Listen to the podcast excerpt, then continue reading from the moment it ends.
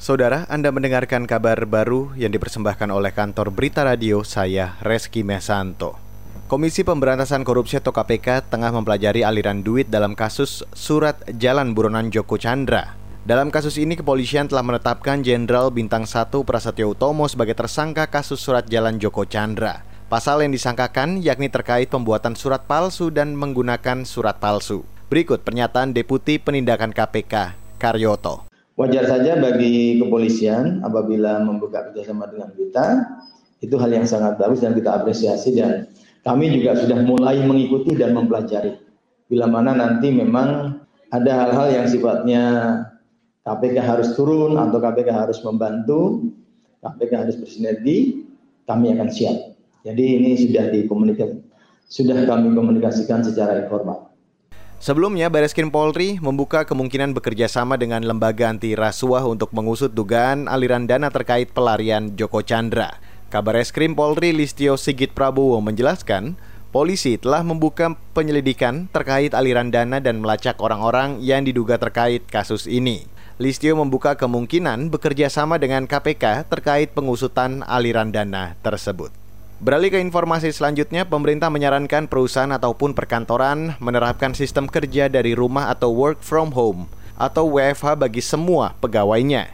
Anjuran itu disampaikan menyikapi angka kasus COVID-19 di perkantoran area Jakarta yang naik hampir 10 kali lipat semenjak penerapan pembatasan sosial berskala besar atau PSBB transisi di Jakarta 4 Juni lalu. Anggota tim pakar Satuan Tugas atau Satgas COVID-19 Dewi Nuraisya mengatakan, sebelum 4 Juni jumlah kasus positif di perkantoran Jakarta hanya 43. Namun setelah itu hingga 28 Juli angkanya bertambah 416 orang sehingga menjadi 459 dan tersebar di 90 perkantoran. Kalau kita melihat kondisi saat ini adalah untuk perusahaan yang masih bisa melakukan kerja WFH, lebih baik WFH. Yang bisa. masih bisa WFH, WFH. Kalaupun yeah. harus masuk, kapasitasnya 50%, jangan lebih dari 50%. Dan kepadatan yang ada di perkantorannya juga terbatas akhirnya. Dan yang kedua, nanti kalau misalnya memang terpaksa sekali ada yang harus masuk, ini dibikin shift. Shiftnya dibedakan ada dua jam perbedaan. Misalnya hmm. ada yang masuk jam 7, kemudian ada yang masuk jam 9. Agar tidak terjadi penumpukan pada saat kedatangan dan pada saat kepulangan maupun jam makan siang.